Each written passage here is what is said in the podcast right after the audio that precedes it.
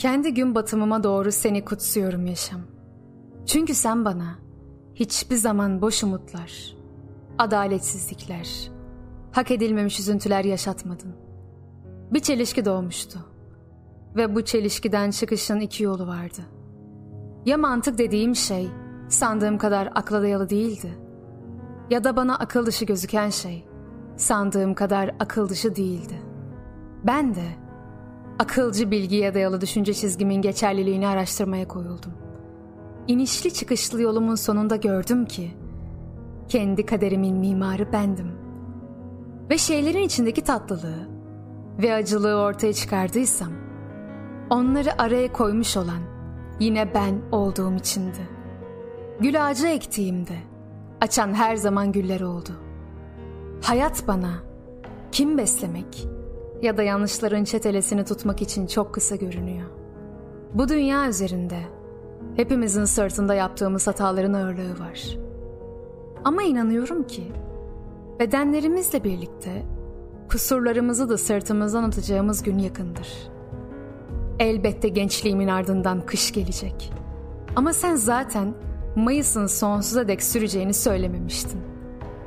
Dünya senin onu düşlediğin gibidir. O bir aynadır. Dışarıda kendi dünyanı bulursun. Yarattığın, düşlediğin dünyayı. Şüphesiz acı dolu, uzun gecelerim oldu. Ama sen zaten bana sadece mutlu geceler vaat etmemiştin. Ve karşılığında huzur dolu gecelerim de oldu. Yağmuru çok severim. Yağacak gibi oluşunu, yağışını, çıldırışını, dinlenmesini, ardında bıraktığı kokuyu, ona arayan gökkuşağını, yerde bıraktığı su birikintilerini. Onlarda kağıt gemiler yüzdürmeyi severim. Ama her gün yağmur yağmaz. Geldiğinde ne kadar duracağını da bilemem. Yağmadı diye, o gün gelmedi diye sevmekten vazgeçmem. Bununla birlikte yağdı da etraf çamur oldu, paçalarım battı, camlarda iz bıraktı diye gelişine de kızmam. Yağmur öyle sevilir. Bu koşulsuz sevgidir. İnsan da birbirini yağmuru sever gibi koşulsuz severse o sevgi yağmur gibi bereketli olur. Koşulsuz sevgi aslında başlı başına berekettir.